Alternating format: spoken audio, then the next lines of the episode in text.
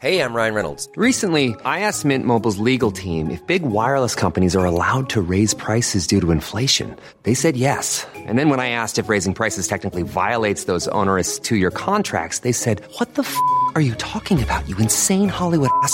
So to recap, we're cutting the price of Mint Unlimited from $30 a month to just $15 a month. Give it a try at mintmobile.com slash switch. $45 upfront for three months plus taxes and fees. Promo rate for new customers for limited time. Unlimited more than 40 gigabytes per month. Slows. Full terms at mintmobile.com. Attempt to smuggle vegetables foiled.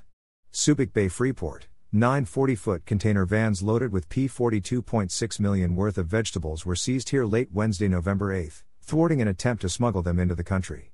A team from the Subic Bay Metropolitan Authority, SBMA, and the Bureau of Customs, BOC, apprehended the cargoes originally declared as frozen lobster balls from China.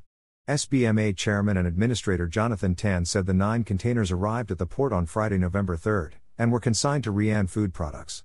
Upon inspection, Tan said the shipments declared to contain 40,000 cartons of frozen lobster balls yielded P42,605,847 worth of fresh potatoes, carrots, radishes, and broccoli.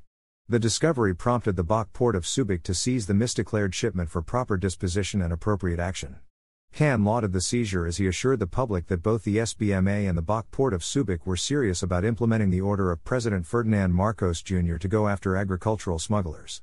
Customs Commissioner Bienvenido Rubio and Bok Port of Subic Acting District Collector Ciriaco Ugay also commended the personnel behind the operation.